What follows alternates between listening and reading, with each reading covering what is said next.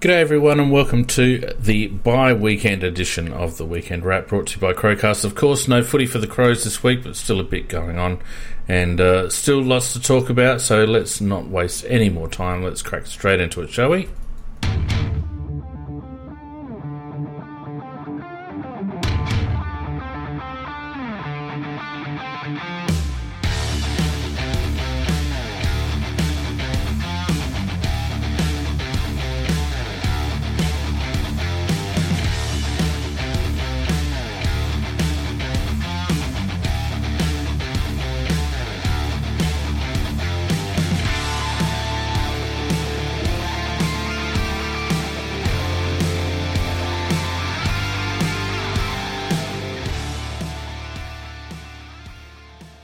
And good evening, and welcome to the Queen's Birthday Long Weekend edition of the Weekend Wrap brought to you by Crowcast.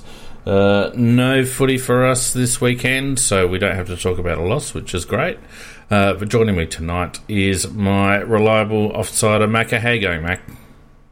Well, not too bad, mate. You know, travelling well. Um, as you say, uh, we didn't have a game this week, but gee, there is a lot to talk about, mate a lot to talk about. There's a bit to talk about. Uh, we'll talk about some AFL news. We'll talk about uh, the season so far. We'll even talk about the uh, round just gone. Um, so stick with us. Uh, thanks to everyone who's joined us on Discord and on YouTube. Probably a lot of people didn't realise we were going to do a cast this weekend, so hopefully some people filter through as they see it on their socials, or else, of course, uh, we'll have people uh, listening in on demand during the week. Macca, without any further ado, let's get right into Macca's roundup, shall we? Uh, not a huge. The, none of the games have been terribly inspiring, in my opinion. Uh, the Tigers 11 11 77 beat Port by 12 points, 10 5 65. It was a, a shame to see Port go down again. Uh, yeah, look, I, I, I, shed a tear or two. I often cry when I'm happy. Yeah, um, but, uh, but it was very, very, very average game between two very, very average teams. I thought, team, and and I'm not trying to put Port down. I just think that they are two, that they're two teams. They can't win the flag, and they're just average teams. And uh, Richmond jumped them early, got 26 points up. Gradually yep. eroded, even hit the front in the last quarter, but they ended up losing by 12, and I was very happy. That's yep. not bad. If Port can't beat Richmond, they can't make the eight. There you go. No, I mean, look at Bolton, for example, though. He five shots he missed, Fane, three in a row that you would kick the left foot, and I'd, I'd kick them, I'd even head him through. Uh, he just missed some real sitters. Mac, um, oh, Mac, I was out kicking the footy with my youngest today, and I replicated each of those six shots, and I got them all. yeah, I just want to have one issue in that game: the the Butters versus uh, Jonas issue, where they collide and hit heads, and yep. one went back after six minutes and after being treated, one went after eight minutes being treated. Yeah, um, I would guarantee you, I would guarantee you that if that had been in the first quarter there may well been a concussion test. I mean, at this stage, without any other people off the ground.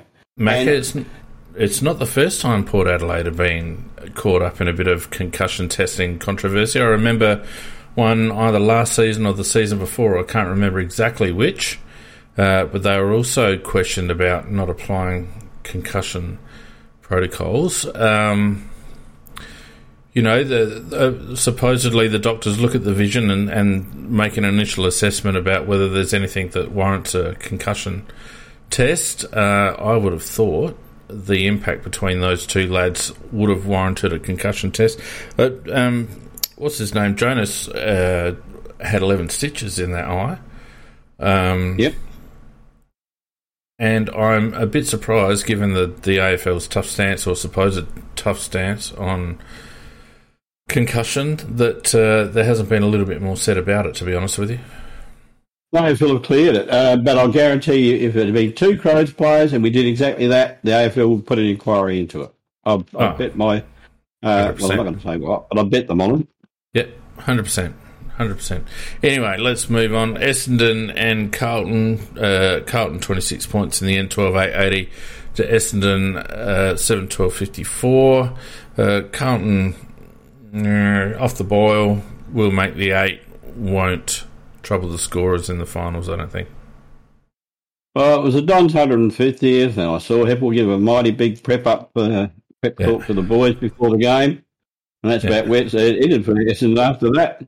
Um, you know, they, I'd say this, you know, that well, uh, the Blues they lost Cerra very early, actually, out of their midfield, uh, but their midfield still won the day with Cripps and Hewett and what's the other bloke? Walsh.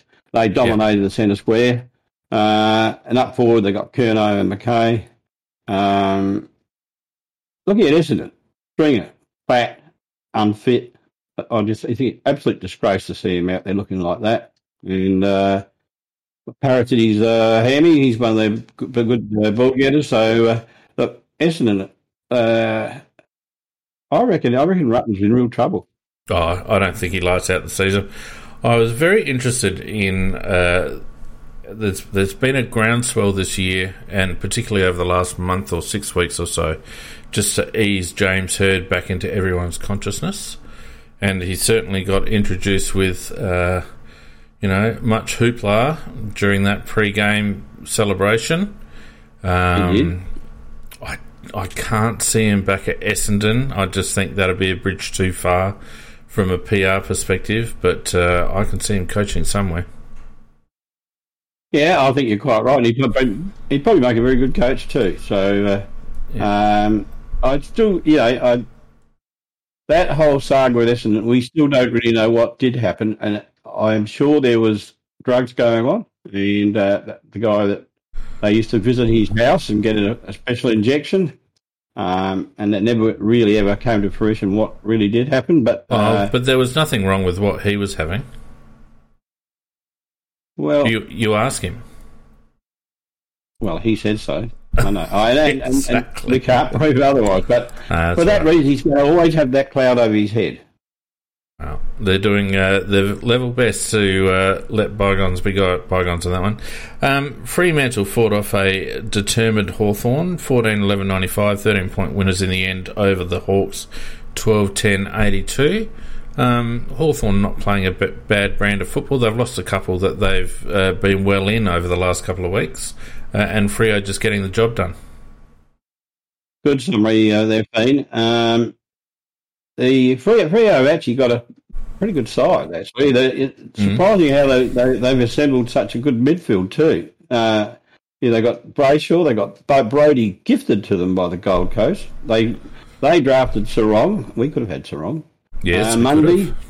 Uh, and Fyfe uh, he returned and he played very well. And uh, they got a good ruckman in Darcy, and, and they're getting the best out of people like Aish and Acres. At, um, That's right. They're they're they're fringe players. They are, and so they're obviously a very happy team. They're very uh, coached very well. Look, I, I think Freo will definitely play finals. There's no question about that. And uh, whether they're good enough to uh, beat the, the really, really top sides, I don't know. But at the moment, they're sitting up there as, as one of the very good sides.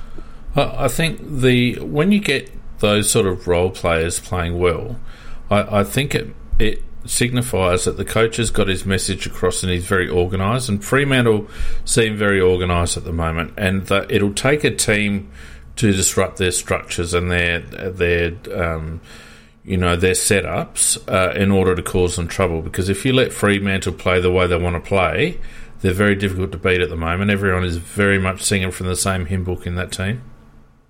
Hundred percent right there, Fiend. Um, and a little bit of credit to Hawthorn because I think they possibly the best non, uh, best team that can't possibly make the eight, and because they they always uh, give a good fight before they go under. That's true. Yep, I'd agree with that. Um, and uh, the Lions accounting for St Kilda uh, 10 18 78 by 21 points over Saints 8 9 57. But uh, a couple of blokes going down and uh, one or two injury concerns uh, for the Lions out of that game, particularly Zorko uh, looked to do his hammy pretty well.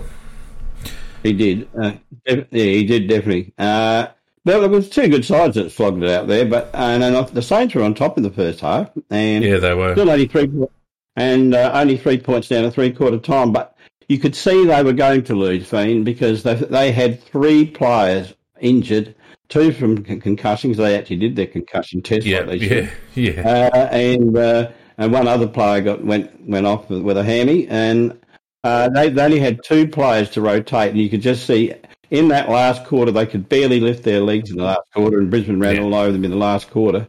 Um, so it'd be interesting if the if they'd had five full rotations for the game to see what the result would have been. It Mm. might have been different, but. Yeah. Uh, and Zorko, he went down. That was fairly late, I think. Zorko went down, but Uh, yeah, early in the last, I think it was.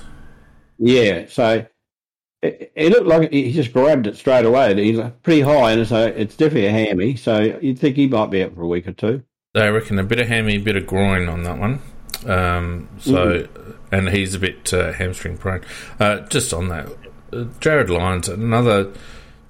Just Jarrod Lyons just keeps turning up and putting in good games. And wouldn't you like him as your outside midfielder, just uh, getting the hands from our inside players and delivering into forward fifty? You know, we identified that when he was with us that he was extremely underrated as a ball deliverer and uh, he's so neat as a footballer, and he's turned into a very smart player. And I, I'm so happy. I'm so happy for Jarrod that he's been able to forge a career after a bit of a false start at the Suns, following uh, just just poor player assessment at Adelaide. Well, and yes, uh, definitely with us, uh, we we didn't rate him, um, and then we gave him to Gold Coast for uh, pretty cheaply, and they actually gave him away for nothing. Well, that was a uh, deal. That was a deal done, I think. Um, to, You reckon something to, under, underneath the surface there, Fleen? Yeah, uh, I can't remember what exactly it was, but um, Gold Coast agreed to delist him in return for the Lions not going after some player. I think from memory. Goodness me, I didn't think illegal things like that happened. No, goodness, no. But I mean, look, the simple fact is, he's a really good, solid player, um, and it's just another bad read by our football club. A shocker, terribly actually. bad read. Um, and then this afternoon, possibly the worst standalone game in the history of football. Um, There you go. Greater Western 15 12 102, getting up over North Melbourne VFL team 7 11 53 by 49 points. That was a, pardon my French, that was a shit game of football. It was terrible. Well, North, sorry, um, uh, yeah, I'm just kind of laughing, remembering it. Uh, GWSA had seven goals on the board before North Melbourne scored, and they ended up winning by eight. And what we actually had was the most incompetent AFL side playing on the ground in one team, and on the other side, a game of layers who just like to kick around in circles to each other rather than going bang trying to score all the time. I mean, their, their circle work, circle work was very good. Um, but uh, Harry, look, Harry Hum- Homburg, uh, um, uh, not Himmelberg, sorry. Uh, we always had the wrong Himmelberg. Yeah, we did. This one had 37 disposals from full Yeah, back. from fullback. Yeah, well, our, our Himmelberg wouldn't have had 37 disposals in his career, would he?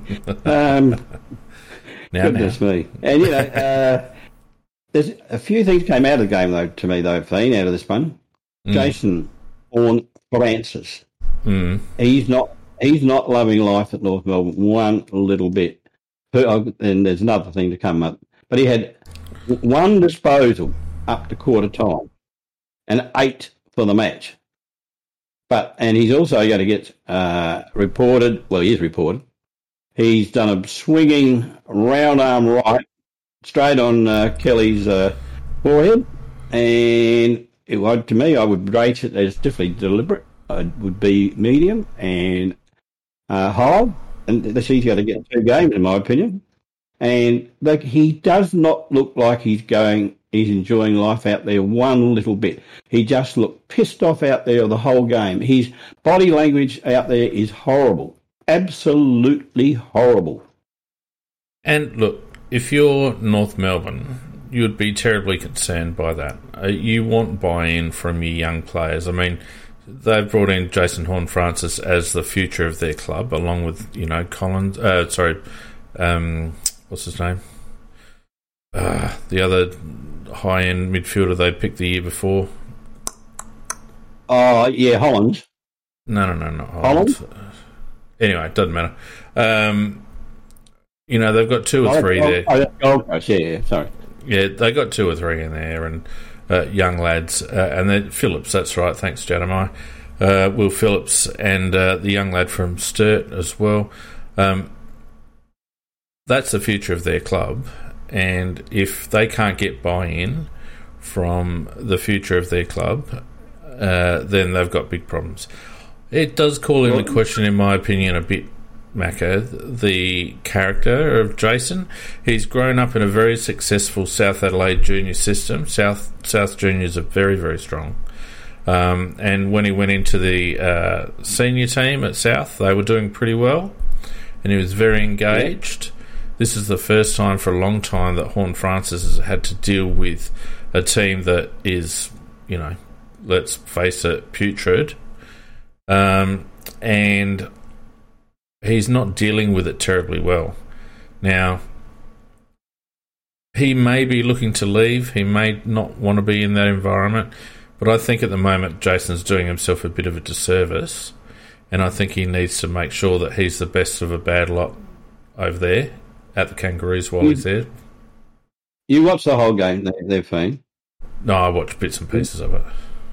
Mate, he, he was atrocious in terms of his body language. It- it- I haven't seen a player looking more pissed off being on a football oval than than Yeah. he was today. But, but, but he didn't. He, he had some good mates. Just people were coming back to him. But I mean, Stephenson, he had one handball to half time. Yeah. That guy's talented. One handball to half time. Um, Greenwood, Greenwood, the mighty Greenwood, five disposals for the match. Yeah. And you got, oh, sorry, eight, eight, sorry. And uh, there's five disposals. That was Stephenson for the whole game. Ziebell, the uh, captain, six disposals. I mean, they, it was, you're quite right. This is the worst side I've seen for a long time. And uh, their attitude is, uh, it's, it's really second rate. And uh, uh, they, they, I, they can't, you can't give these bastards a priority pick because they've got the worst coach in the uh, competition. They've got a, they chose a coach who never coached before. They're, Well, he has They- coached before. He has coached before. Not at AFL level, but he has coached before. he's never coached at AFL level before, though. He, No, but he has coached before. He's being found out. Quite, quite he's- successfully. And uh, on top of that, their draft selections are ridiculous. And going back to last year, um, getting offered three first rounders for Joe, for uh, Horne-Francis in their position, they should have taken it. It made common sense to take it to get three good players in there rather than gamble your whole future on one. And it's turned out that one doesn't even want to be there. Look, I think I think they made a blue Mac. Um, they could have had Finn Callaghan with number two, uh, a Victorian who would have, you know, been far less of a flight risk. Um, you know, may not have been any more enamoured with being there, but at least you take the interstate thing out of the equation. Um, but to be able to get three first rounders into that club, and they desperately need talent. Um, you know, I understand it would have been a PR disaster in many respects because it's their first first round pick. Blah blah blah blah. I get all of that. Get it all. But if they were professionals, they would have seen that three first round picks for one first round pick in a draft is worth it every single time of the of the week, E- e- every single day of the week. Every day of the week. Every day of the week. Because you, have, you know, players are actually like used cars. Um, you can do a good comparison with them because if you take Lukosius, he went at pick number 2 Mhm. Now, you know what? What's his pick value now? He- Oh, it'd be a low first rounder, high second rounder. yeah, like he's, he's about a pick twenty to twenty-five in my opinion. Yeah. And uh, and Jason Horne-Francis, you know, to knock back three first rounders, he's got to be the best player in the competition year after year after year after year to justify that. And and he, look, he won't be because he doesn't he doesn't even want to be there. No. So The the question is, Uh, Macca. The question is, Macca. If you injected him into Adelaide's team at the moment, would he be any more engaged? I don't know, Fiend. I, you know, I don't know. Um, I, I, I don't like what I'm seeing in that player out on the ground. I'm just seeing a player who looks like a sport brat that's not happy. I think you know, I at the moment he's playing like a bloke who thinks that the team is bigger than the individual. Uh, uh, sorry, the individual is bigger than the team. Um, yep. He seems to be completely annoyed that everyone isn't playing up to a standard that he feels they should be. Um, he doesn't seem to have a lot of patience with uh, with his teammates when they make errors. Uh, I'd say um, that there's a bit of work to be done on character, and there's probably a few question marks around character. Now, whether he's just being obnoxious because he's completely checked out and he's not engaged with the club at all, and all the rest of it, we don't know what's happening inside the four walls. Um, but I think, I think, as I said to you before, I think he's doing himself a disservice at the moment. He needs to. Uh, he's a professional footballer, and he's being paid to play to the best of his ability week in week out, and the team, uh, the player is nev- never bigger than the individual. And uh, oh my god, how am I going with that? The player is never bigger than the team, and I think he needs to reset himself and put in a good second half of the year. Yeah, well, I, I can't argue what you say, uh, but as I said, I, progressively, I, I, thought when he first started playing in his very first game, he played very well. And I've just I've been watching a guy because I watch every game. Uh, I've been watching a, a player who's gradually getting more and more disinterested in doing well. And uh, well, that said too, Macca. If if we sorry to interrupt you, mate, but just on that point, you know, I've also watched him play games for North Melbourne where he has essentially carried them over the line, well, not over the line, but he's carried that team with his efforts and particularly earlier in the season. And we're talking about a first year kid who is basically already the best player in that side. Um, so you know, I, I don't know. I, look, I would throw the kitchen sink at North Melbourne to get Jason Horne-Francis to play for Adelaide. I think he's that good. I think he's a generational player. Um, I think he's got so much ability and so much X factor. Um, you know, uh, will we have the currency? We've got a few other other gaps to plug as well, and this year's draft being a tall draft, you know, there's a couple of good forward prospects there that we might have to spend our first round pick on. So I don't know whether we're going to end up with the currency, but I would be doing everything we possibly could to get Jason Horne-Francis to the club. Um, because I think he complements. He's the X factor that our team needs at the moment. We've got a team of workhorses, uh, one or two that could potentially develop into, you know, elite players. But Jason's already an elite player. You can see it every time he walks onto the park. Well, it's interesting because the other opportunities that we have uh, is that uh, the rumours about Dunkley still aren't going away, and um, there's also a very strong rumour about Hopper at uh, GWS. Now, GWS are a likely team for one of their mids to go this year they, they, because they're going. They've always got salary cap pressure because they've got such good players or such good mids because they keep picking mids all the time uh, that they've always got to shoot somebody out at the other end. Now, now Hopper's been he's missed some several weeks um, and he'll be coming back, but uh, gee, he would he'd be very handy to get in our side, and he certainly wouldn't cost what uh, Horne-Francis would, and he's a proven very good player. So, and the same with Dunkley. I mean, so if you had a choice that uh, do we spend our um, our currency? Do we spend it on a Dunkley or a Hopper or or a Horne-Francis? What would you do if you had that choice? I wouldn't spend it on Dunkley. I would be quite happy for Hopper to come to the club, and a friend of the podcast has uh, mentioned uh, previously in private that uh, we'd write into him, uh, as I'm sure a few other clubs are as well. Uh, I think he fits our profile better, um, but do you know what, Macca? I would.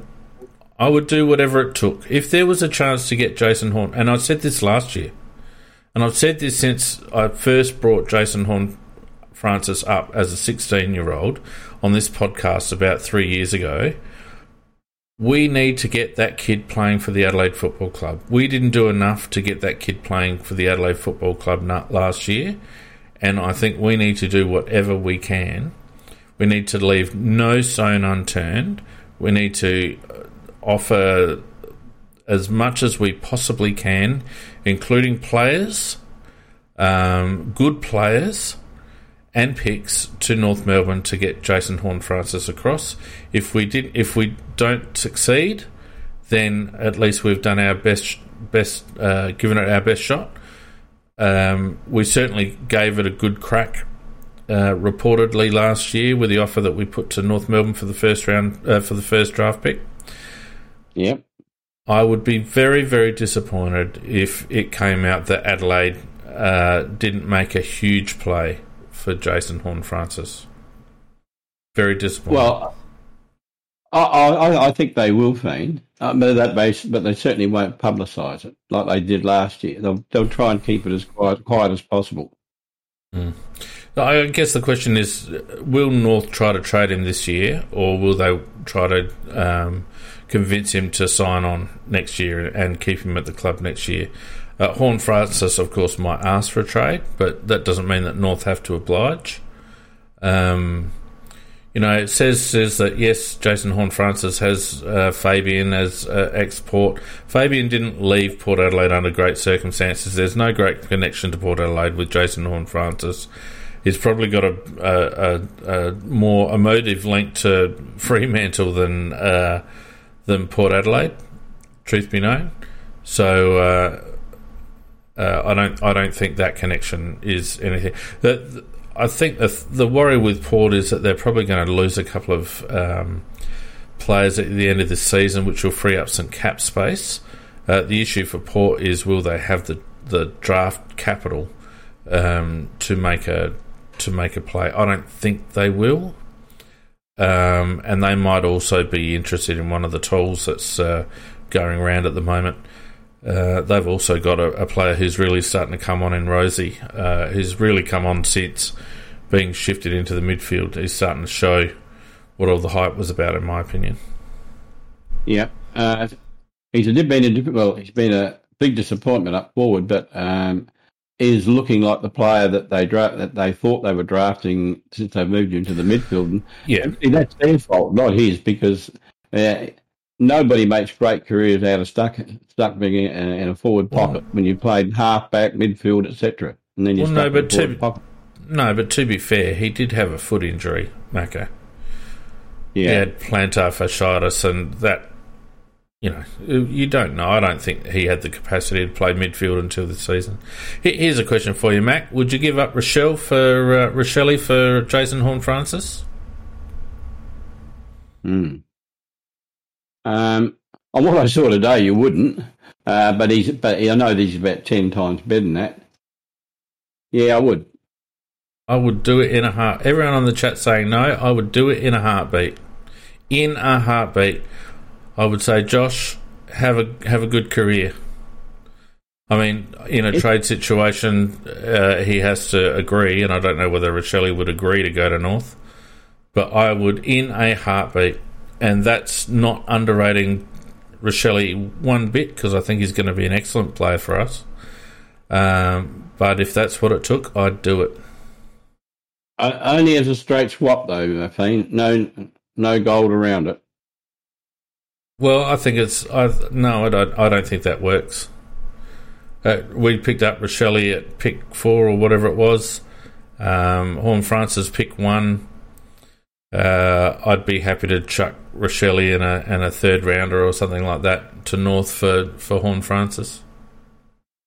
Okay, but not a, nothing like a first or a second. No, no, no, not know, not a first or a second, but I'd chuck something in there with it. I, um, I think yeah, Horne-Francis um, is that good. There's not. I was thinking the other day about who who I wouldn't be prepared to put on the table for Horne-Francis, and probably the only one that I wouldn't be prepared to put on the table for Horne-Francis is Geordie Dawson. No, you wouldn't put him on there. No, he's the only one. Uh, yeah, uh, well, look, all this uh, hypotheticals about um, Horne-Francis. It would only be if he really wanted to play for us, not just to get out of North Melbourne. I mean, if he wanted to play for us, because uh, if he only wanted to use us as a stepping stone out of there, well, then it would be silly to do that because um, there are, there's definitely two Horne-Francis. The one that's got his heart and soul in the game, and then the one that when he just runs around pissed off. And uh, you know, I, you don't like to see that in a young player. Everyone's kicking off at me about about that call, Mac, on chat. Everyone's kicking off, but I tell you what, I've been watching Jason since he was 16 years old, and I'm telling you right now, the kid's a freak. Absolute freak. Yes, I'd chuck in Riley. Th- I'd swap Riley Thilthorpe for Jason Horne-Francis in a heartbeat. In a heartbeat. Yes, I'd, I would swap Thilthorpe. Yep. Thank you, Macca. there we go. A bit of controversy for the bye week. well, yeah, but look, we're not here to be popular. We need to be to, to tell the truth as we that's see right. it. Now, that's not necessarily the truth. It's our, our as they start uh, using in these bloody serials on uh, TV, our my truth or our truth. Yeah, there is there really there is really always only one bloody truth, but it's our opinion, isn't it? It's not a truth. Um, and we could be right, we could be wrong. And the uh, patrons out there, they could be 10 times smarter than us, but that's just what we think. Yeah. Mick, Mick is particularly aggrieved um, about Michael, but uh, I just wonder how many games of football Mick's watched Jason play. Anyway, enough of that. Uh, we could go on forever. It's a matter of opinion, and uh, that's certainly mine. uh, but long way to go. And, and, and, look, to be perfectly frank, I don't think he comes to Adelaide. Um, um I think um, Adelaide won't pull the trigger on that sort of a deal. No, they won't. Um, it won't happen. No, I don't think. I look. I'd love it to. I don't think it will. Um, I think we've got our eye on one of the tools, one of the South Australian tools uh, in this year's draft, which takes away a lot of currency. Um, so, yeah. Anyway, uh, of course, Melbourne and Collingwood play tomorrow. Uh, that should be an interesting game. Collingwood up and about lately. Melbourne just off the boil a bit with a few off-field issues. Uh, let's quickly run through the. Um, the Premiership ladder as it stands halfway through the bye, so it's all over the shop. But Melbourne, uh, Brisbane, and Freo all on 40 points, with Melbourne with a game in hand. Uh, Carlton on 36, Geelong on 32, along with St Kilda and Sydney. Uh, Richmond in the 8 on 28, Collingwood uh, out of the 8, also on 28. The Bulldogs. Uh, which we'll touch on in a minute. 24, along with the Gold Coast Suns, uh, Port on 20 points, just about done their dash, I reckon. Uh, GWS on 16, along with Hawthorn and us. Essendon on 8, and North and West Coast on 4 apiece. And it says a lot about West Coast's ability to tank Macca that they're below that rabble that we just finished talking about. yeah, but as, as I mean, that's a many, fair many effort. West Coast are professionals at tanking. Um, I don't know whether they've had a lot of choice at this time because of COVID, etc., or or being in the wrong place at the wrong time and getting where you know what, what it is through the COVID processes you've got to stand aside. But um, yeah, we're, uh, North Melbourne will have to be pretty good to beat West Coast for that bottom spot. I reckon they've got their eye on it. Well, here's here's my tip, Macca. In two weeks' time, we play North Melbourne in Tasmania, and I reckon we lose. Do you think we do that because North Melbourne play well or we don't try? Oh, I think we don't play well in Tasmania. And uh, it's one of those games that we should win that we tend to cock up. Oh, well, you yes, our natural ability to lose the unlosable. Um, that's exactly yeah. right. Yeah. Oh, that's, anyway. that's an, an, innate ability that we, we have. Um, so that's always possible. I actually looked at that and I thought, I saw we're playing North Melbourne, we'll get a win. And I saw Taz in straight away. I thought, oh, 50 Yeah, hang on a minute. anyway. Well, other big during the week, no, mate. Uh, Bailey Smith and uh, and May for uh, Melbourne. So we've got another couple of big topics there. Well, let's look at the Melbourne situation first. There's a lot of scuttlebutt flying around about Melbourne and how that all went down and who was the cause and what was going on and all the rest of it. Um, for a premiership, for the running premiership club, that's a fair amount of scuttlebutt going on, isn't it? Well, what was very interesting is that the committee had to call the call the coach in and tell him to, uh, this was that last year, not this year, uh, and to, that uh, for him to stop fraternising with the players at the hotel and betting and drinking with them. Um, mm. And that, that, he did cease that, and they ended up winning the flag. Um, and of course, this is a this situation is slightly different. This is uh, the players this time.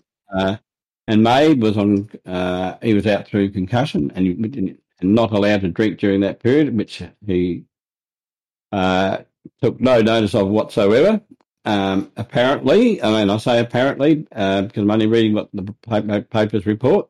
He was sledging uh, all his teammates, and uh, eventually, uh, one of them didn't like it anymore, and it got to fisticuffs, and uh, May got May cop the beauty in the mouth the bloke that's punched him and ended up infecting it with an infected hand and had two operations. So um, it's not look it's a very bad look for the Melbourne Football Club and um, you know things obviously aren't running there as smooth, smoothly as they should. They've lost their last two games on top of that. Um, so I think it's the last thing that Goody needed at the moment for that to happen.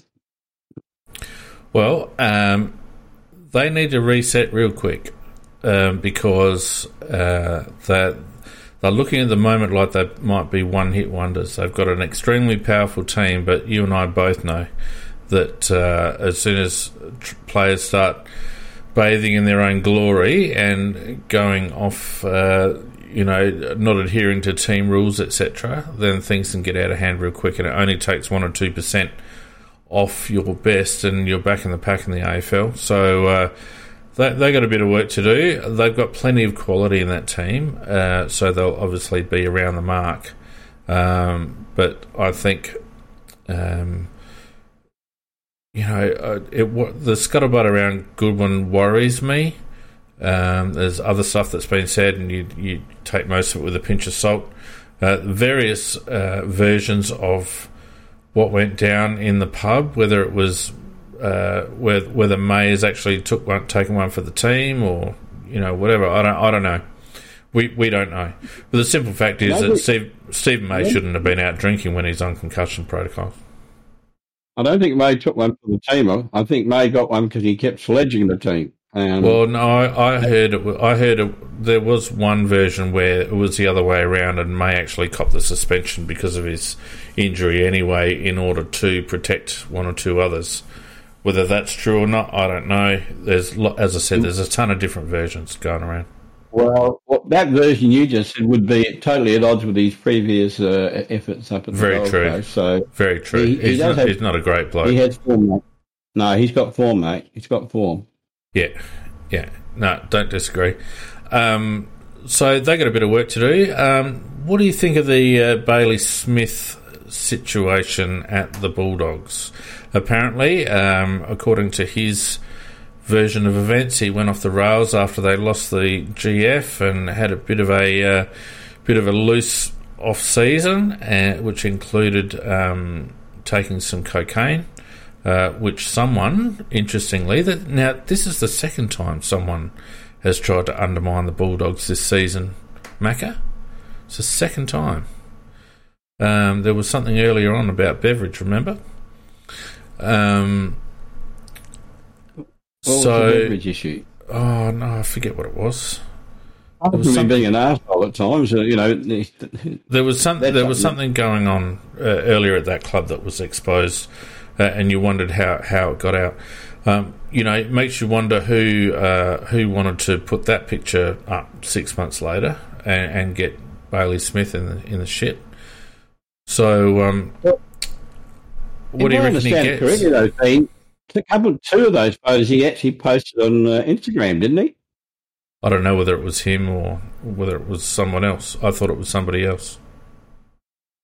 Well, uh, no, the the real damning ones um, have been by uh, supplied by someone else, but there are two that, that apparently he put to his Instagram account, which could have been uh, assumed that he was a little bit high at the time.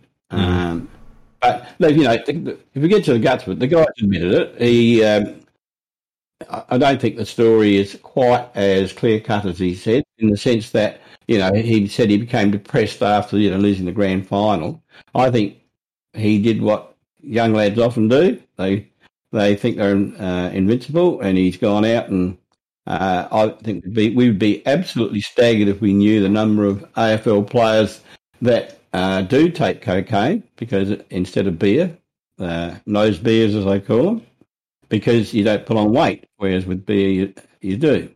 And I would say that uh, in that off season, Bailey Smith would have been one of many, many players who did very similar things, except in this case, not very smart. There's photos of it and films of it. So um, uh, uh, I've got no sympathy for anybody who takes drugs.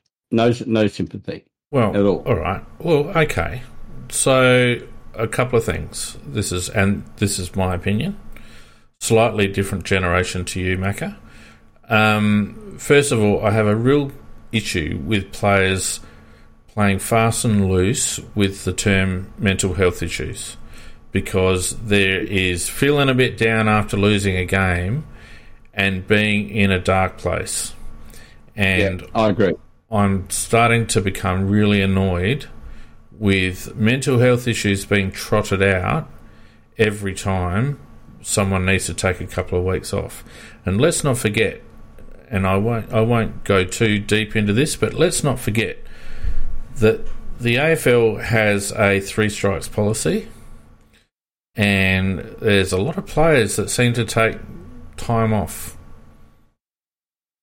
or yes. end their end their careers um, at surprising times.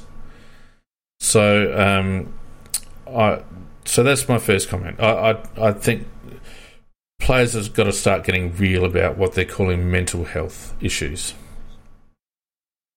Um, and I don't care whether he was battling because there's battling and then there's a dark, there's real clinical depression.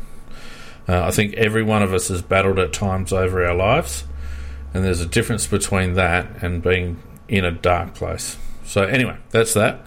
The second thing is that it's well known, Macca, that cocaine is the drug of choice for not only footballers but professional sports people. It doesn't stay in the system long, so uh, uh, is probably the best drug to take um, in terms of trying to avoid uh, testing positive. Um, personally, I can't see the difference between taking cocaine and getting tanked on beer. In fact, you're most likely to be more of a danger to yourself and others getting tanked on alcohol than snorting cocaine.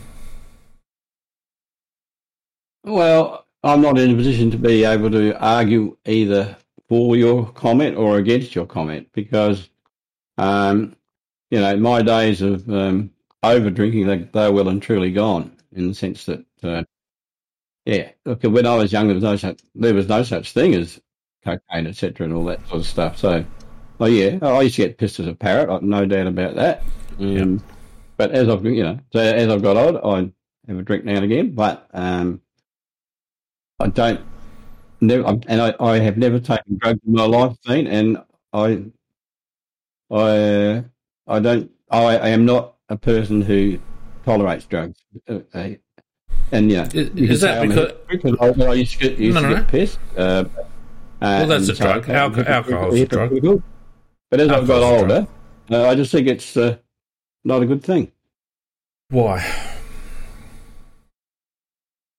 Did you say why? Yeah. Uh, only because you're talking about cocaine only or drugs in general. It depends, where well, you go to because. Um, I mean, once you start, I'm, I'm, talking about party drugs. I'm not talking about well, heroin or crack cocaine or ice or anything, meth, you know, that sort of stuff.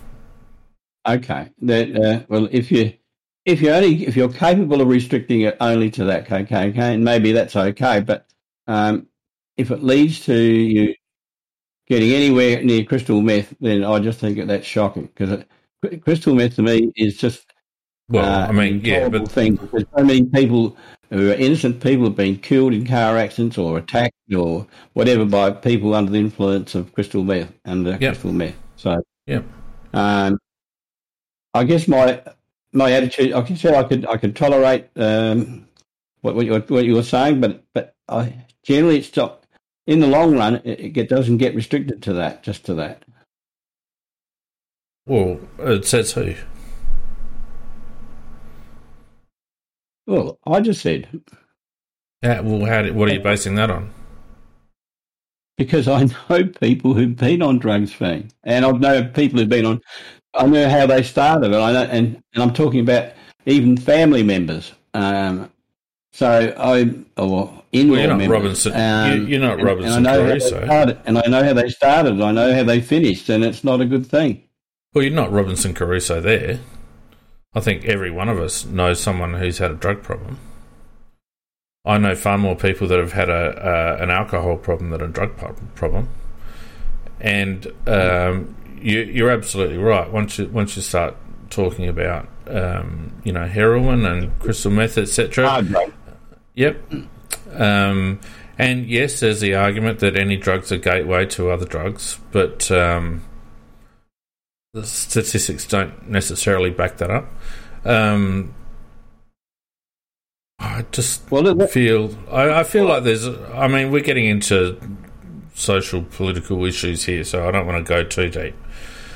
Yeah, Professor Fleet and Dr. Macca. Yeah, okay. I, look, we've dropped that topic, but it's more about what Bailey Smith, isn't it? And and the thing is that he's been caught and he, he's admitted it, and he'll probably get two weeks, fine. Oh, I think we get more than that. You reckon? I think he'll get six. Six?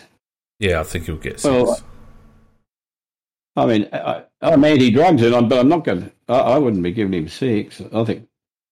Well, what do we give? Sure what do we? What, what do we give Brad? What do we give Brad Crouch? Doing anyhow. What do we give Brad Crouch? Uh, was it four? Well, no, two. Two. No, got two. It was more than two, I think. I think it was more than two. I can't remember now. If someone on the chat can remember. Oh, there you go, Firewalker. Yeah, two. Yeah, two. Yeah. Yeah, you might be right. Then it might be two. Yeah, and he and he has cooperated all the way. Um, but um, they might they might want to try and make it. Uh, uh Stengle did get four, um, but he was a third timer or something like that, or second timer, I think that's at that stage. But um, look, it, it's a test of what the AFL is prepared to do, um, whether they're prepared to just hand out standard drug uh, fines, tests, uh, suspensions, um, or whether they're prepared to use him as an example. Um, interesting thing is how much it might cost him. Uh, he's got three major sponsors out outside football. One who said they will continue to back him, and two are not sure yet whether they're going to or not. Oh, I think the fact that he came clean and came forward and all the rest of it um, will probably work in his favour with regards to his sponsorships.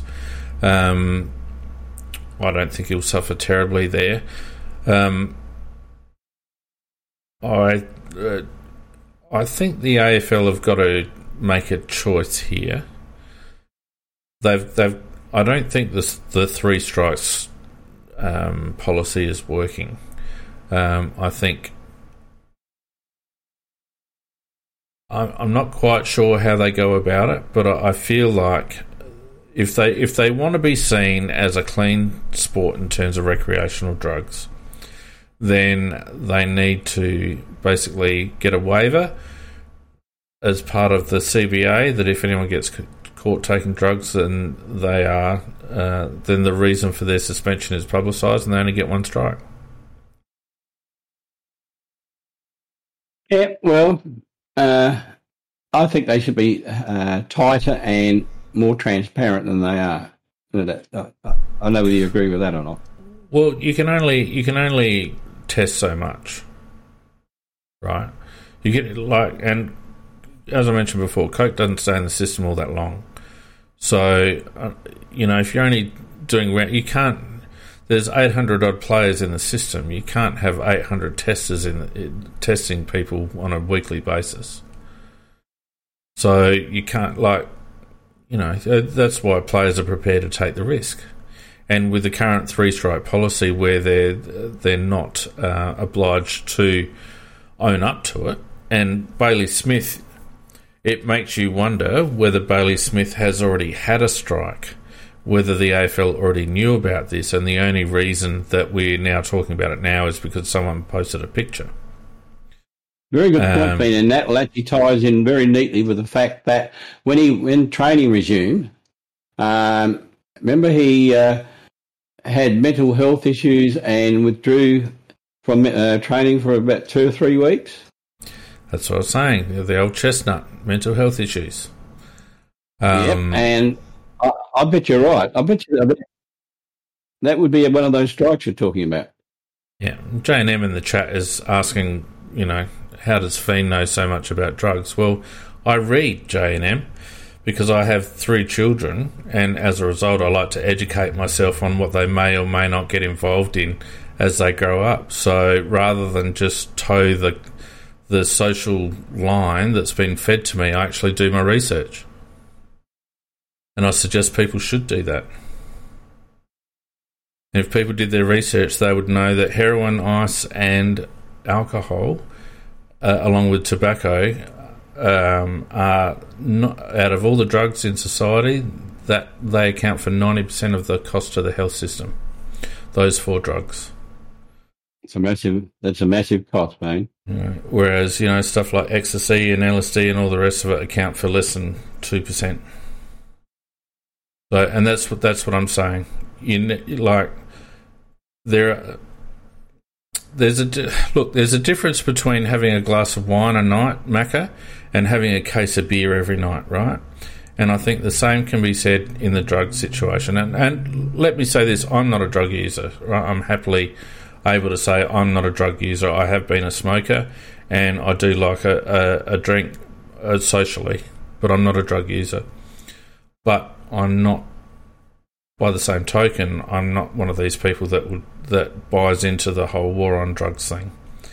Um, so um, I like to do my own research, and I think there are degrees, and I think there are degrees of drug use as well. And there's always dangers of people going down the rabbit hole with drugs, and that's what we want to avoid. And we saw we've seen that with Ben Cousins, and we've seen that with one or two other AFL players in the past. We want to avoid that situation.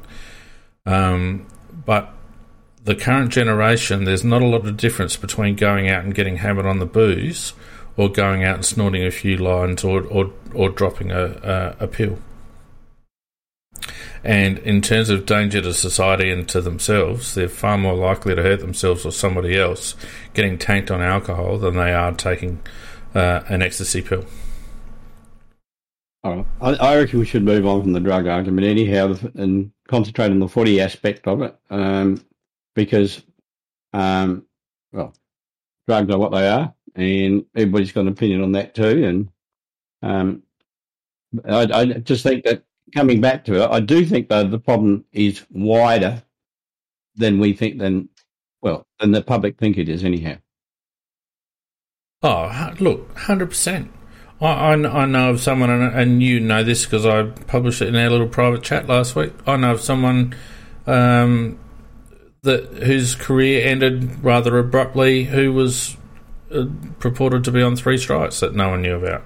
Uh, look, there's so much cocaine use in professional sport, and particularly in, in football and, and NRL, etc.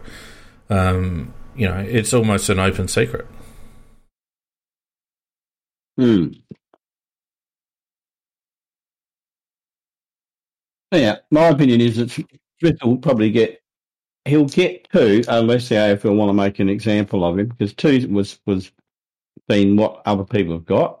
But if it's his second strike and there's been that secret one at the beginning of the season, it could be 14. Yeah, uh, we'll see. I think he's not done himself any harm by coming out and honestly addressing it, etc. Um, it's going to be very interesting to see. I think there'll be a lot of pressure on the AFL to do something about the three strikes system. I don't think anyone's particularly satisfied with it, but it's such a difficult issue. Um, it, you know, if you want to maintain people's privacies, it becomes a very difficult issue um, uh, to tolerate because the clubs often aren't aware either. You know, the, it, it, there's medical confidentiality between the doctors, etc., etc. The doctor's not obliged to inform the club if there's drug use or issues with drugs with a player. Um, so it becomes a, a, very difficult thing for people to manage and for clubs to manage and for the AFL to manage. So I don't necessarily know what the answer is, but I think the AFL do have to make a decision about whether they want to genuinely try to have a recreational drug free competition or whether they're uh, going to continue to try and manage it in house under the current regime. A very difficult one. Yep. Can I introduce a new topic? Sure. Umpires. Yep. Um, just I watched six games of footy over the weekend, and there are certain aspects of the game now that are are really losing me. I've always loved watching football, and I, I can watch game after game, but watching these players, these umpires, pouncing around and controlling everything now as if they're the lords of the oval. When we, we're not there to see them, we're there to see the players play and we've got these with these cha- rule changes. These little Hitlers run around, and there's so many things that are just so wrong in our game, and so many. For example, that a player will be a, a millimetre too close in the, in the five metre zone, and so 15 metre, which is just, and they go from being a half back to having a shot for goal. I mean, just the turnaround in the game. Um, and, it, you know, and some of it's very marginal, uh, when they're calling it. Um, you've got the situation where a player where you have to stand there like a statue when the bloke's kicking the ball, and he feigns a handball and you move. Well, I reckon the minute that he feigns a handball, it should be play on, even if the umpire hasn't called it, because he's made a play on movement. And whereas if the player actually moves and re- reacts like he should, because he's a footballer and that's what he's been taught all, all the time, and then there's a 50 metres for that. And I watched in within five minutes in one game, I watched both those decisions uh, ruining the game, and I was so so angry just watching it and just thinking, this is not football. This is just how many frees the umpire can come up with, and uh, the the fifty meters. I can't remember which game it was. There were just heaps of them, and uh, just destroying in, in the whole image of football in my mind. You know, it's it's a contest between players. It's not about these guys uh, around and saying, uh, stand, and then put your hands up and tell us who's going to be the ruckman, and warning the six on six. There should be no warning on six on six. It just should be an automatic free kick. And I just think that the AFL, they complaining about people uh, attendance at football, etc. And to me, they're making what is the greatest game in the world. You'd think they're trying to make every effort to make it unwatchable. Well, they've succeeded, in my opinion, Macca.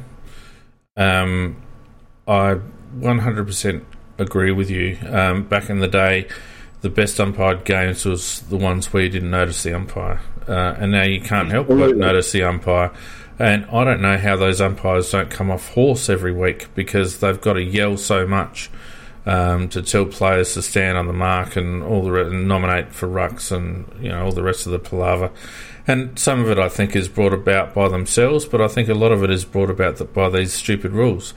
I was having a conversation with um, with my mate uh, just the other day, and um, I, will be perfectly honest with uh, with you and the people that are listening and, and watching on YouTube it's becoming very, very difficult for me to do this podcast because my interest in AFL football has slowly um, contracted to uh, just the Adelaide Crows.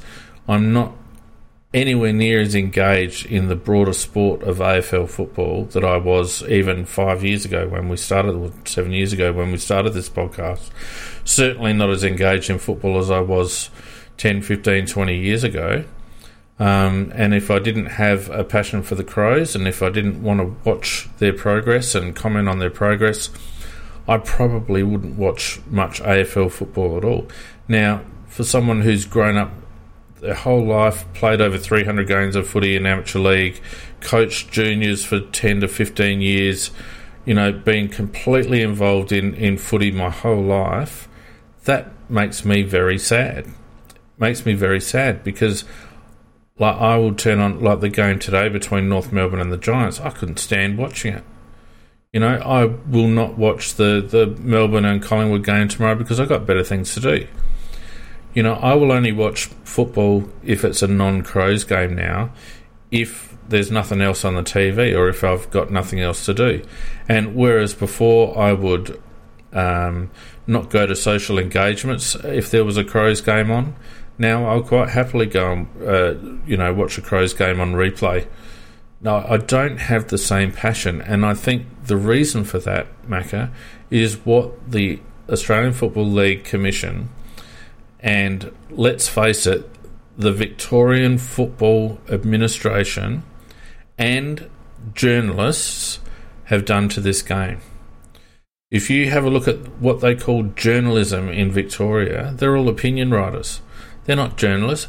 Uh, I, I, want I want someone with half a brain like like Matthew Lloyd or or one of these ex footballers that's now commentating. I want them to sit down with Caroline Wilson and I want them to ask her game uh, questions about the game of football that's in front of her and see if she actually understands it because I'm sure she wouldn't because that's not her go. She's not a fucking well, football commentator. She doesn't know anything about the game. She doesn't give a shit about anything about the game. She only gives a shit about politics. So the Victorian journalists have killed the game. The Victorian uh, Football Commission have killed the game ever since they brought the AFL into the equation. They killed the game in two other states, South Australia and Western Australia, and now they're killing the game on a national level.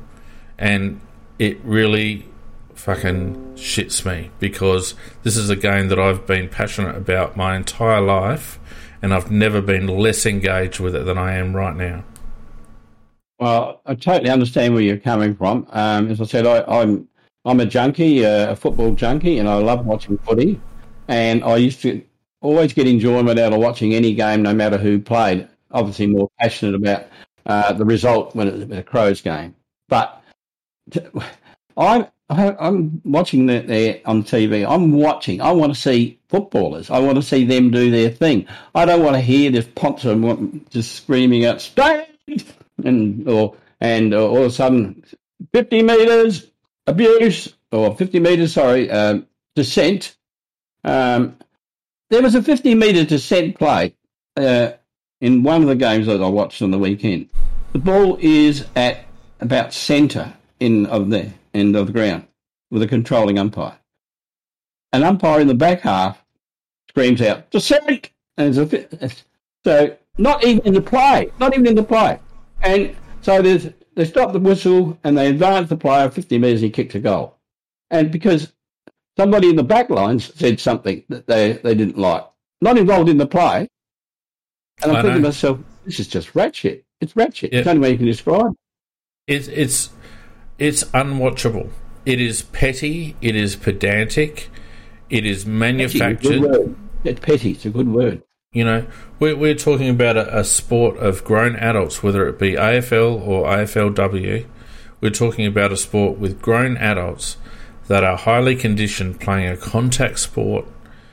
Okay, and we've got rules that force them to play statue on the mark, that uh, they can't express it. And I don't want any player to start bloody having a crack at the umpires, but a player should be able to show frustration because the AFL doesn't know whether the, the, the frustration is with the decision or whether a mistake or anything like that. Or with themselves. Or with themselves. It, that's, that's what I mean. Uh, yeah. I mean, uh, if I ever go for free, I, I I used to swear like hell, and I I wasn't necessarily swearing at the umpire. Yeah. Um, I might have been, but. Uh, but, but you're you're allowed to be annoyed that you gave away a free. You're allowed to be annoyed that you gave away a free. you know, frustrated. We're, we're talking about highly conditioned players playing a contact sport that is intense, that is 360 degrees for 120 minutes. Uh, and they put their bodies on the line, and yes, they're paid well, but they risk permanent injury, um, and they're not allowed to ex- they're not allowed to express any emotion whatsoever. Um, you know, they're not allowed to uh, creep one inch offline. You know, it's just it must be incredibly difficult to umpire a game of AFL football at the moment. Incredibly difficult, you know. And I don't have a lot of time for some of these umpires. I think some of them um, don't do themselves any favours. But by the same token, I would hate to be an umpire under the current set of rules that we have for AFL football. But I think what's happening is we're seeing across the board crowds are down, Macca. You know, crowds are down across the board we're not getting. You know, we had twenty two thousand to a West Coast game at Adelaide Oval the other day. Now I know it was West Coast and their crap and all the rest of it, but that's I think from memory that's the lowest crowd that, that the Crows have ever had, and no Correct. one's talking. No one's talking about it.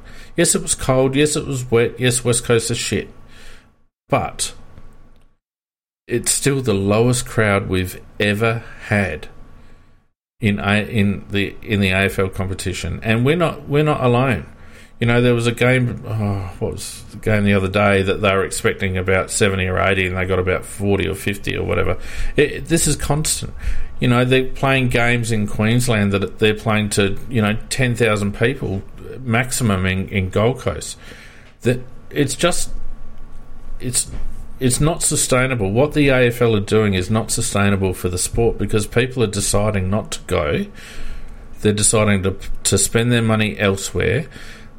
There's a credit squeeze on people's cost of living. Um, you know, ability to to to you know sustain themselves financially at the moment is under great pressure, and the AFL think that they're putting on a bloody uh, a piece of entertainment. They've got bloody rocks in their head. People will stay home yeah. and watch it, and if it's shit, they'll go and do something else. Well, if you say you're a family of four and you want to go to the football, you just better have to take a mortgage to pay for the tickets and the food. Yep, uh, that's know, right. it, it's ridiculous. Um, I put somebody put up there seventeen dollars for a souvlaki. Well, that that might be well be the case. Everything is probably two to three times what it should really should be in terms of its value, and then uh, the you know and the uh, cost of the actual seats uh, have just gone skyrocketing. And um, if they don't do something positive about the game in terms of making it more attractive and also do making something a little bit more affordable, I just think it's it'll almost end. It, never will in Victoria, but outside of Victoria, uh, I can see a situation where it'll just get uh, more and more a TV game and less and less a go-to game. Well, Scoop put up a good comment just then in the chat. Sturt Glenelg um, playing tomorrow. It will be a cracking game, Scoop. And I'm getting to the point where I'm starting to become more interested in watching SANFL because it's it's closer to the sport that I grew up with um, than watching this manufactured garbage um, that uh, I'm becoming less and less um, connected with. I'm not connected with it. So they're going to have to do something about it, and they're going to have to do something about it soon. And whoever takes over from Gil McLachlan, I think, has got a big job on their hands. Big job on their hands because um, that they are they are not governing uh, a sport at the moment that I would call entertaining. There might be one or maybe two entertaining games of football around and if you're if they're not involving teams that see the other thing the other thing um, Macca that I find and we had this conversation briefly about you know whether with the draft and salary cap and all the rest of it it's now got to a situation where everything is cyclical or cyclical and you know that if your team is down the bottom like we are at the moment, that it's going to take a few years to get back up into you know quote unquote premiership window. So why wouldn't I go away and do something else for a few years and come back when the Crows are good? Why am I going to spend my hard earned? Because I don't have the same emotional connection to the Crows as I did when I was a young lad uh, barracking for Sturt in the SANFL because they've, well, they've done away with all that. True. They've corporatised all that.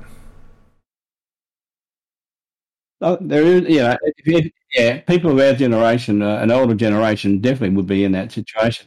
Uh, the, the, ones that are teenagers of today, um, they or when you have to be teenagers, perhaps thirty year olds, they they only know really the AFL, so that doesn't really apply to them. Thing, but um, uh, older generations who've uh, been fanatical on their SANFL team, um, would, yeah, where your loyalty was so great, uh, would have less loyalty to the Crows than they would have to that particular team. And I think sometimes the Victorian people don't understand what we say when we talk about this because they to to a large degree, they haven't lost their the tribal nature of their sport. You know, it's still the suburban teams that they've always had. It's the suburban yep. teams that they grew up with. What they don't understand is that, and what I think uh, a lot of the younger generation probably don't recognise, and therefore they don't really know why they're not as engaged. They just aren't.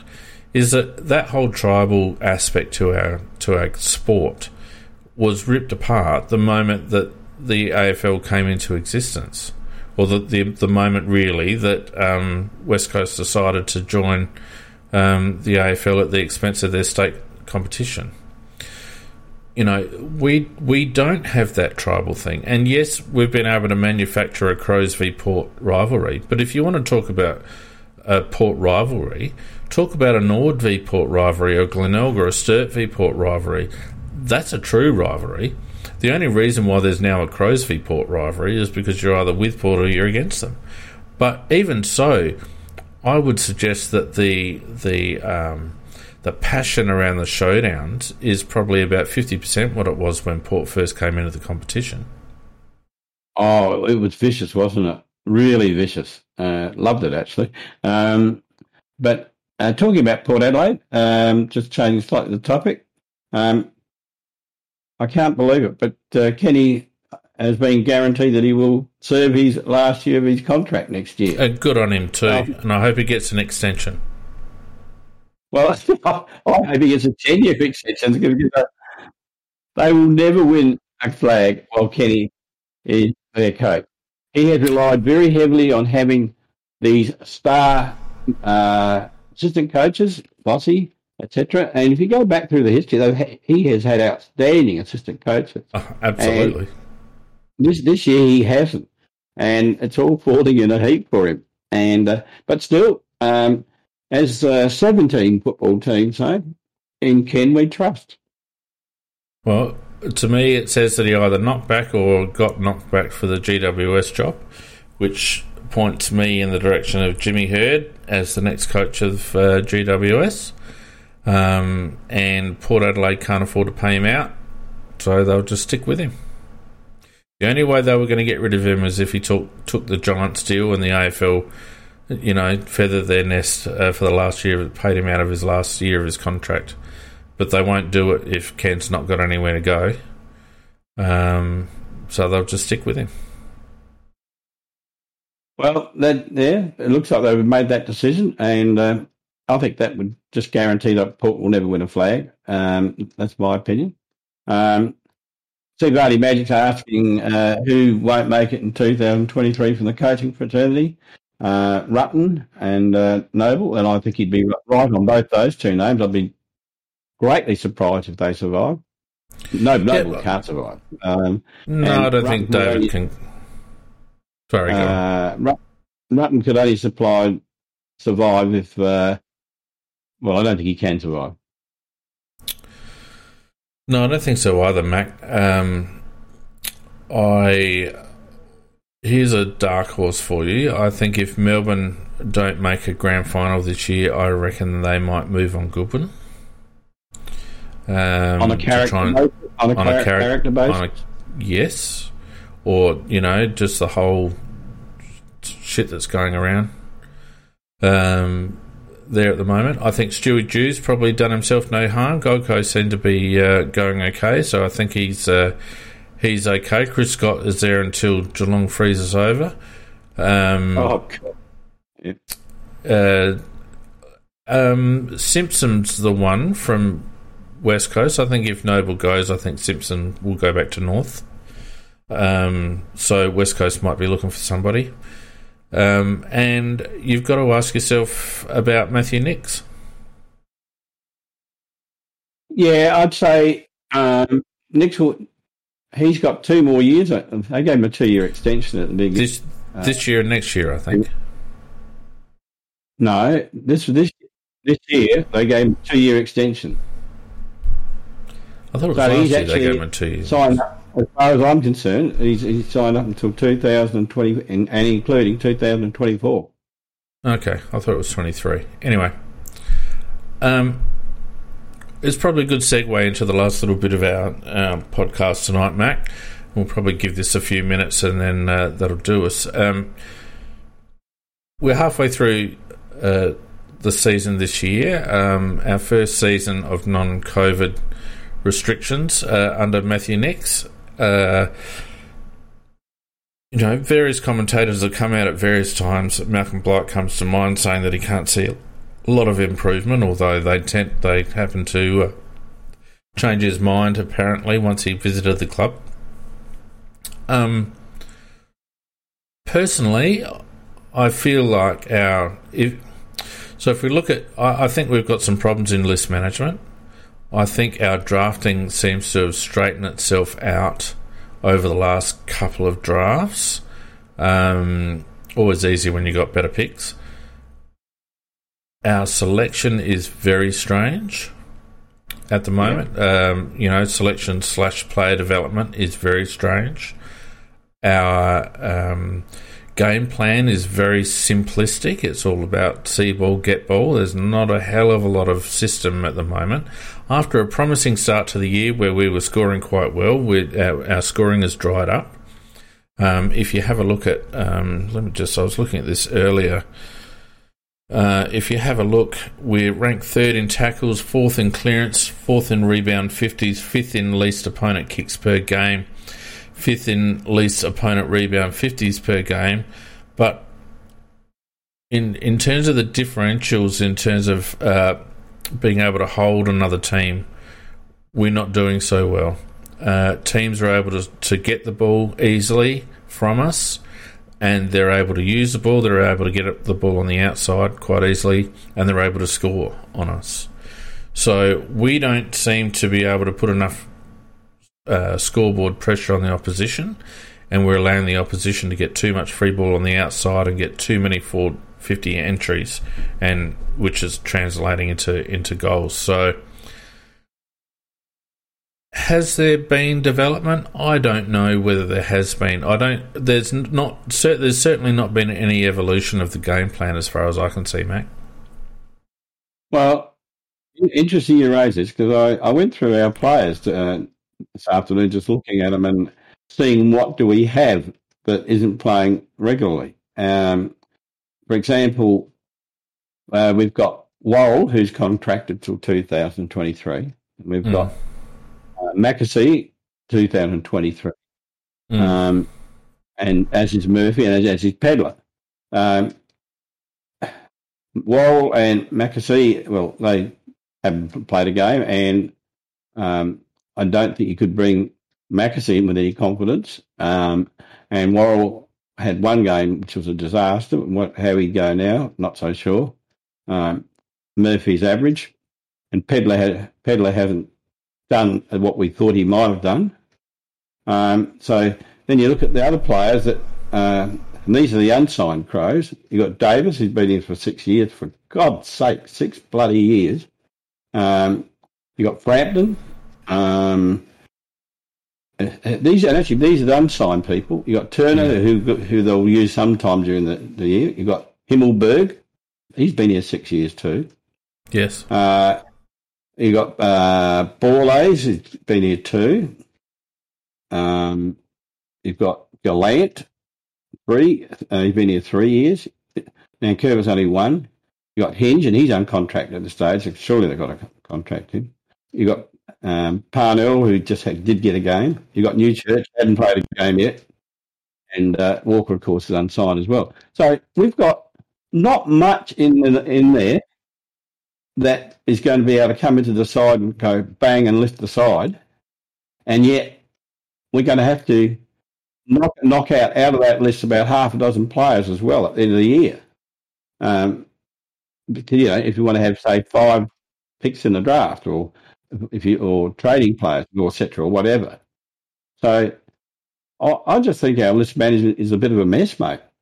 When I was looking at it uh, and analysed it, I thought myself, whoever's done this list management has done a pretty poor job, in my opinion.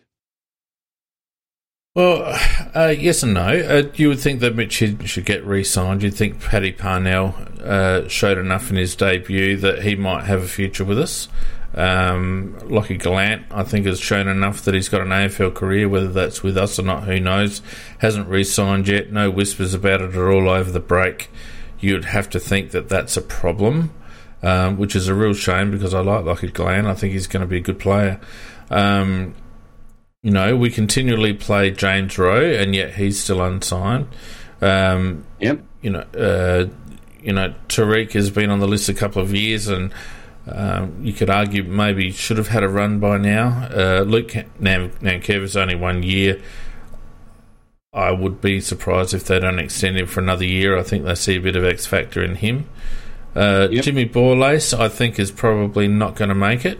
A bit of a tweener no, and a little bit slow. Uh, uh, Elliot Hume. Sorry, I, I, think he'll be out, and I think Davis will be out. They, I think those two guaranteed will be gone. Agreed. I think they'll only keep one of Billy and Elliot, and I think yep. probably it'll be Billy because we need cover down back. Um, yep. Brett Turner. Brett Turner was a very strange mid-season draft signing for mine. I don't understand the thinking there at all, Mac. Angry about that. Angry about um, it. Yeah, Pete and I talked about last week. Probably we've got the guy we should have taken. Exactly. Yeah, uh, and we could have had both. Anyway, so you know, and then there's the question about Tex. Um, you know, unrestricted free agent, obviously, um, looks to have at least a season or two left in him. I tell you what, um, Macca, if I was a, if I was a team like Brisbane I would have Tex Walker in my team in a heartbeat. If I was a team oh, like yeah. Fremantle, I would have Tex Walker in my team in a heartbeat. Yep. If I was a contending team and I just needed a point of difference up forward, some strength and experience up forward, and a bloke that still was hungry to play, and I'm in premiership contention, even St Kilda, well, I'll tell you another one. Western Bulldogs could do very well with Taylor Walker in their team. They need someone else to um, take the heat off Naughton a bit. Um, so there's some teams there that I think would throw Tex a one plus one contract um, if they thought that they were in the window. And, and good money and good money. Yep. Uh, the question is: Is he more valuable to us gone or is he more valuable to us still on the park? Interesting point. Um, Hawthorn uh, did the uh, got what how would you say they got all their uh, senior players and they they discarded them. Yep, I think it was three or four, three or four of them. Or Lewis and but Mitchell were the two big ones. But I don't think they won another premiership after doing that. Uh, so I don't think it worked for them. I don't um, think they were trying to get another premiership though, Macca. I think that they were trying to turn their list over. They were trying to, but what I'm saying is that they did get rid of, uh, if you like, club, uh, the, uh, what do we call them? Uh, stalwarts of the club, uh, yeah. heroes of the club, and they've actually discarded them, and they didn't get, uh, and it didn't do them any good in the long run. That's what I'm getting at. Um, well, I mean, so, is it too early to judge? I mean, that was what four, five years ago. They got rid of Geordie and um, and Sam Mitchell. Didn't, didn't they Yeah, get but they- Worpel out of that? Out of that, thought one of the picks got, they- got them Worpel. Anyway, I might be wrong. But I don't think they got a flag out of it anyhow. Um, Uh, people in the chat Look- asking if there's a Discord issue, Macca. I don't think so. Um, if there is, I Um, can't do anything about it, uh, unfortunately. Um, there are people chat. something. No, this is in terms of the chat. It doesn't seem to be feeding through. It might have been disconnected, but unfortunately, that's not something I can fix. So um, we'll just have uh, we'll just have the YouTubers on here, and I'll uh, I'll put the uh, the Discord chat chat on the other way. Um, Mac, yeah. Well, I mean, what's what's the bottom line? Uh, would you keep Tex, or would you say um, thanks for your service? Go and try and win a flag. There- There's two answers. The ruthless answer would be common sense. It would be you'd move him on. Um, but uh, if you're talking about people getting to love their football club and, and all the rest of it, you'd keep him on because he is seen by the players as their spiritual leader. Blaney might be Oh, the coach, but there's no doubt that. Tex is their spiritual leader. So, from my point of view, no, I wouldn't move him on. Jeez, I don't know, mate. I don't know. On the one hand, I'm very dirty about how some players have been handled by the club in the twilights of their career. Eddie Betts uh, is one. Um, you know, back in the day, Tony Modra is another. There's a few others. But by the same token, this is a professional competition, and our list is in such a state that we need to do something. Um, you know, the one that I'd be happy at moving on is Rory Sloane, to be perfectly honest with you, and he's captain of the club. Uh, yeah, well, I'll be happy to trade Rory. I'd definitely be happy to trade Rory.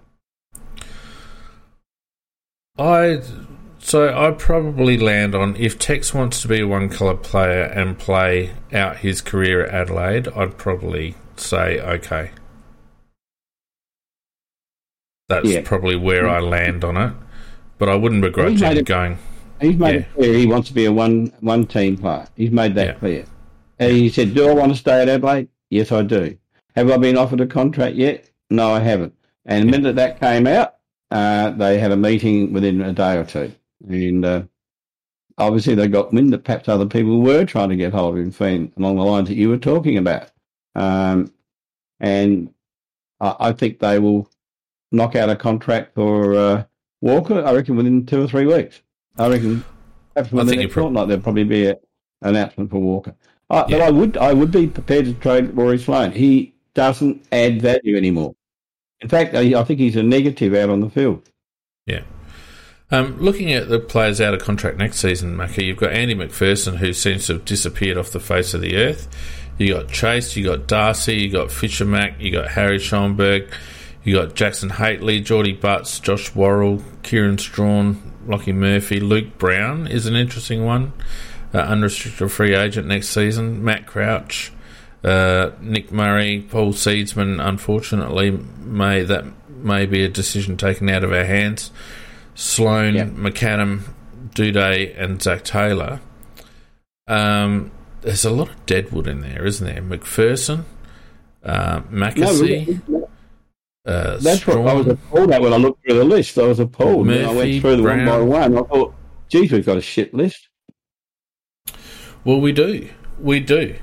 It, it's completely, it's completely upside down. Unfortunately, our list, um, and I don't think, you know, I was quite bullish at the beginning of the season, uh, but the thing that has probably tempered that for me is the way in which some of these lads haven't kicked on. We haven't seen Luke Pedlar uh, come anywhere near to where he needs to be as an AFL footballer, and you have to ask the question, Macca if you knew the kid was underdone physically, given that there was a whole bunch of other good midfielders around at that pick, why do you take Luke Pedlar?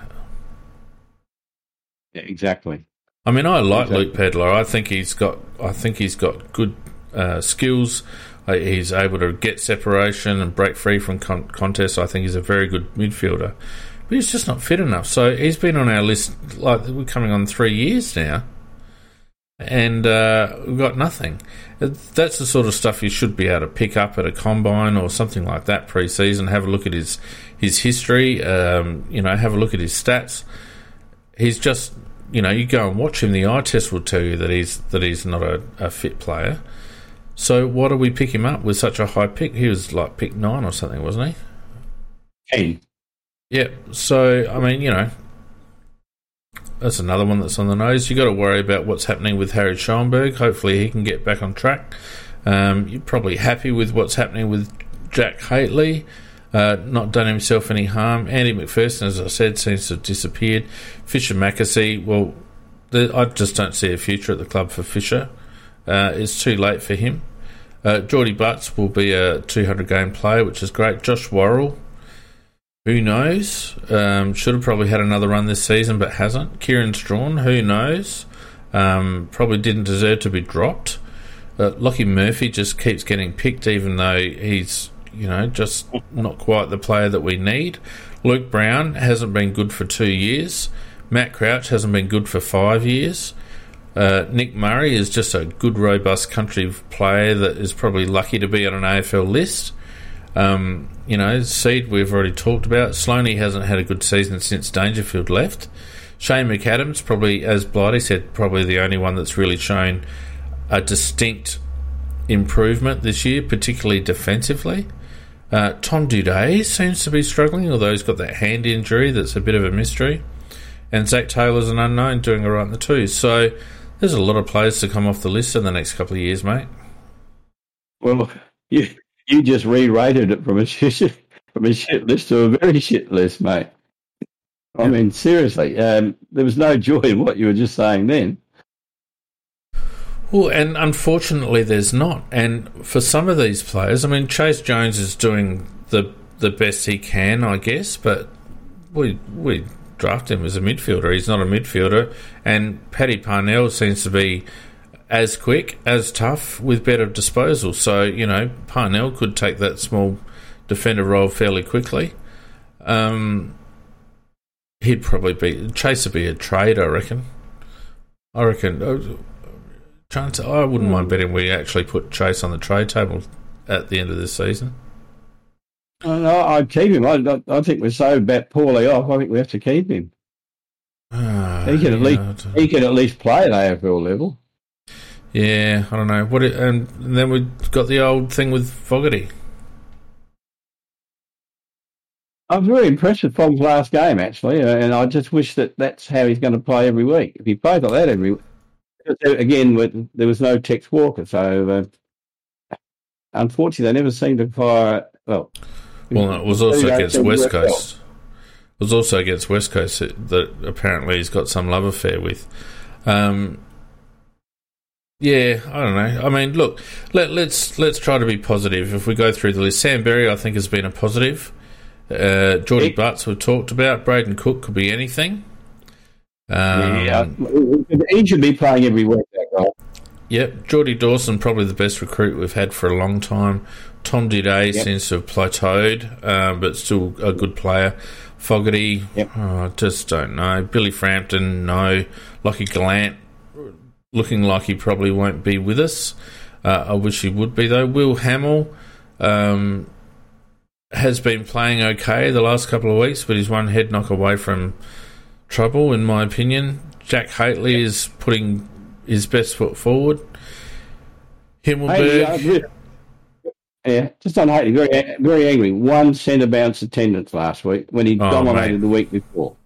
And this is what I'm getting to with regards to development, mate. Uh, to accommodate Matt Crouch coming back into the team, we broke up the Hately Berry partnership, and Pete Pete and I talked about this last week. You know, we broke up the Hately Berry partnership, which had just been starting to gel a little bit, and Berry had, I think, I don't know, eight CBAs, and Hately had one or two. Berry stuck in a forward pocket again. You know, Hately out on a wing or in tagging someone. It's just ridiculous. Um, Himmelberg, I think, will be gone. Uh, Mitch Hinge hangs around. Chase Jones hangs around. Or Ben Keays. See, now, you know, Benny Keays. We love Benny Keays on the podcast because of his effort and all the rest of it. But by God, you'd wish he could kick, wouldn't you? Yeah, he, he could be anything if he could kick. Because he's nobody works harder, nobody runs faster, harder, and keeps going, and then than he does. Uh, but geez, kicking is abysmal. Yeah, um, Laird, uh, uh, like definitely our number one midfielder at the moment. Shane McAdam, yep. we've talked about. Fischer McAsey, we've talked about. Ned McHenry, I just again an honest trier, just not the player we need. Andrew McPherson, I think, is out. Wayne Milera, here's another one where, you know, where does he fit, Mac? I don't think he'll yeah. ever be an outside mid. His best football was off half back. I'm going to say he's a half half back or nothing, in my opinion, because. But he hasn't got um, a defensive bone in his body, so he, he leaves you vulnerable. He, look, he's not a hard player. He's not a hard player, and he's a brilliant player at his best very skillful, but he will certainly won't earn hard balls. No. So does, do you play him on the wing? Maybe I don't know. Um, well, jury's out on Milera. No, I don't. I, I, play Cook on the wing, and I play him at half back. Mm, I don't like him on half back. I, I like his run off half back, but I, I, I just feel like you you play him on a high half forward who can score and get the ball, and I think he, he's going to be a liability. Uh, Lockie Murphy, we've talked about Nick Murray, so uh, blah blah blah. Riley O'Brien is never going to be more than what he is now. Um, Josh Rachele is going to be a champ somewhere, whether it's with us or somewhere else, I'm not sure. Uh, James Rowe delist. Harry Schoenberg needs to get his skates on. Uh, Lockie Sholl I'd be putting him on the trade table. Uh, Brodie Smith. Yeah. All right, Definitely. go back to now, Sholl. There's, there's, a player I reckon we can get something for in Lockie Sholl. Well, we got we should we trade got him. we got something for Rory Atkins, so why not Lockie Sholl? yep. Same same player. Uh, Brodie Smith, uh, been a good servant, but is kicking shit me to tears. Jake Soligo, I think, is probably our so far our best draftee of the last um, three years. Um, yeah, Zach Taylor, Riley Thilthorpe, a lot of development left in that lad. Uh, Brett Turner, who the hell knows, Tex and Josh Worrell. It's, you know, I probably probably read out five names there that you think, God, that's they're going to be part of our next premiership team. Probably about five, yeah. maybe six names. Yeah, our, our management team, having got us into this situation, they've got a fair bit of work to get us out of this situation. And because, um, as I said, I, I, just did it for curiosity this afternoon and to see who was unsigned and uh, and also who was signed but not playing well or not playing at all. And when I looked at it, I, I felt quite ill at the end. I was thought we hadn't, hadn't done this exercise um, because it just shows to show we've got a Oh, it's a shit list. Yeah, yeah, it's not great. Um, you know, uh, we're we're the victims of a couple of really bad draft years, unfortunately, um, yeah, and some bad draft three years. In a row. Three bad ones in a row. Yeah. Um, some bad draft years, uh, some players not coming on, uh, basically getting, uh, apart from Geordie Butts, not getting a lot out of our tool stock. You know, I've put a lot of faith in Himmelberg uh, Frampton, McAsey, uh, these lads, they're just not coming on. Uh, and I know they take a while, but Berg's been in the system for six years now. Um, Billy, similarly, we've I think we've seen their ceiling. If you know what I mean, um, I think it's time to move on from those. Um, you know, I going through the, the these players and, and the weaknesses of, that the players have, and how many of them aren't going to make make it, or who have made it and only just only just firing on one cylinder. It really is a bit of a credit to Nick that he's actually got them so they can at times be competitive for quite long periods of time. Because well, in terms of a, a natural ability, it's not the greatest list. No, but we have got a team. The one thing that, that I enjoy watching about Adelaide is we've got a team of triers. There hasn't been too many games or too many periods within games where you've felt like the effort has dropped. Um, you know, we've got some barometers in our team, McHenry and Murphy, etc., who will always have a crack, and our our contested uh, uh, stats are good. Um, so we're always in and around the contest. The trouble is, Macca, we've got no polish. We've got no speed on the outside of the contest, and we've got no polish with ball going into 50. So, and this is right, exactly right. and this is this is what's killed us. If you have a look at our rankings at the moment, it's our inability to stop other teams once they get on a run because we, we don't have a lot of two way runners in our midfield, and it's our inability to make the most of our possession on transition. We turn over too much. Our forward fifty entries are shallow. Um, we don't really have a contested marking beast, and so we don't get a lot of value. So scoring is hard work, and then you add in over the last month or so, we've had the yips, so we've been missing a lot of shots on goal, which shouldn't have been, and all of a sudden it becomes very difficult to put a competitive score on the board.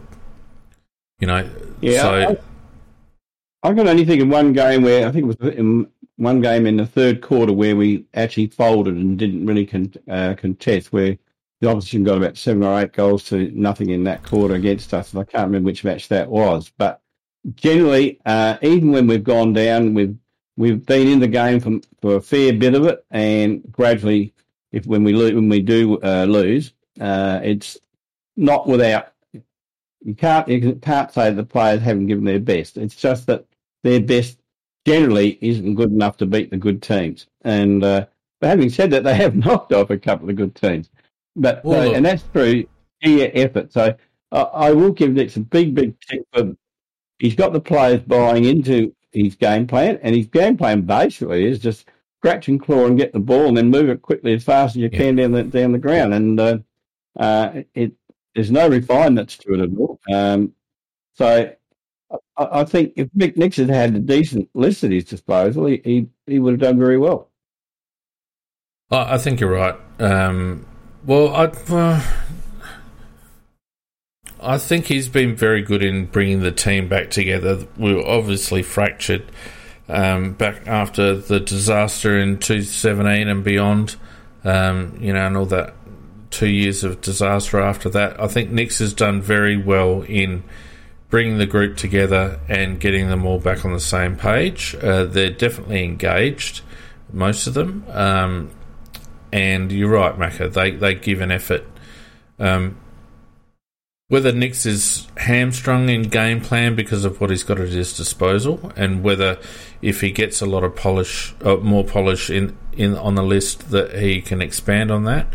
But I look at things like the way he uses Jordan Dawson and the way he's brought Matt Crouch back into the team, and I worry Macca because there's not a lot of trust from the coach, in my opinion there's not enough trust being shown by the coach in certain players. And to my way of thinking, you, you, he should be playing Jordan Dawson where he wants Jordan Dawson to play, not where he needs Jordan Dawson to play. And he should throw his trust in other people to uh, to fill the roles that he's currently using Geordie to, to plug gaps. You know, he should he should have trusted Sam Berry and Jack Hately in the midfield instead of bringing Matt Crouch back in that there are these things going on in selection that make me feel like he's not entirely trusting the group, and eventually the group will cotton on to that. And when the, when Uh, players when players cotton on to that, that's when he's going to start losing them. Yeah, I think that's the one big criticism I would have of him. Uh, as I said, I think he's done a good job getting the team to be as competitive as as it is, given the fact that there's not a lot of class there. But uh, the weaknesses, in my opinion, uh, with him and the match committee is that some of their selections are, are terrible, in my opinion, and uh, you know, it- not recognising where we are on the ladder. Uh, the Matt Crouch one could be political uh, in the sense of trying to make it look like he's still a good player so we can trade him at the end of the year. I don't know. Um, who Well, knows? it's not wor- It's not working, Mako. It's not working. Right. It's actually Well, exposing saying- Matt Crouch as a very No. average player. Well, yeah, uh, he hasn't certainly dominated. That's for certain. And Well, he but his anything. you know, but chaps like Cook, for example, I was surprised when he got dropped because okay, he might he uh, he might have had a a poor game, but I thought overall he was.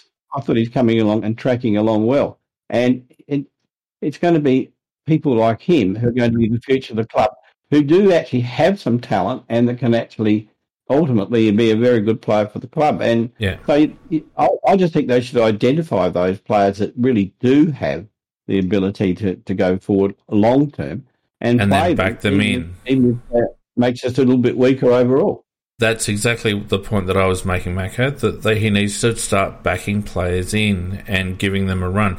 He backed Jackson Hately in, and I think that's because he had exposure to Jack at GWS.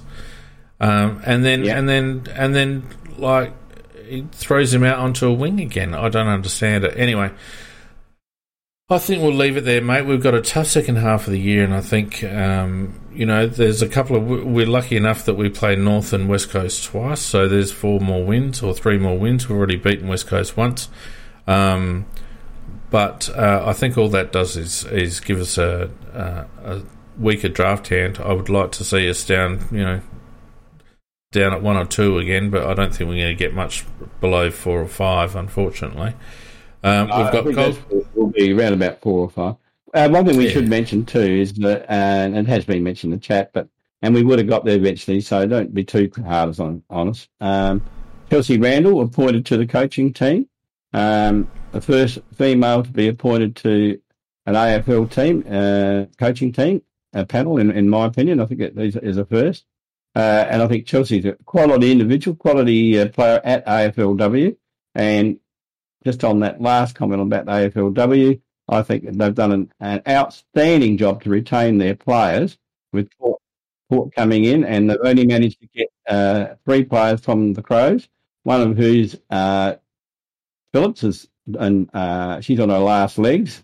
Uh, one didn't play for all for us last year, and the other one, uh, Mules, uh, they've got a nice replacement for her from West West Coast, I think it is. Um, so I would expect our AFLW uh, side to uh, be a very dominant side again this year. And uh, well done to Chelsea Randall. Yep, I don't have an opinion on uh, Chelsea's appointment. I don't know what her qualities are that uh, uh, made them think that she'd be a good development coach, but obviously.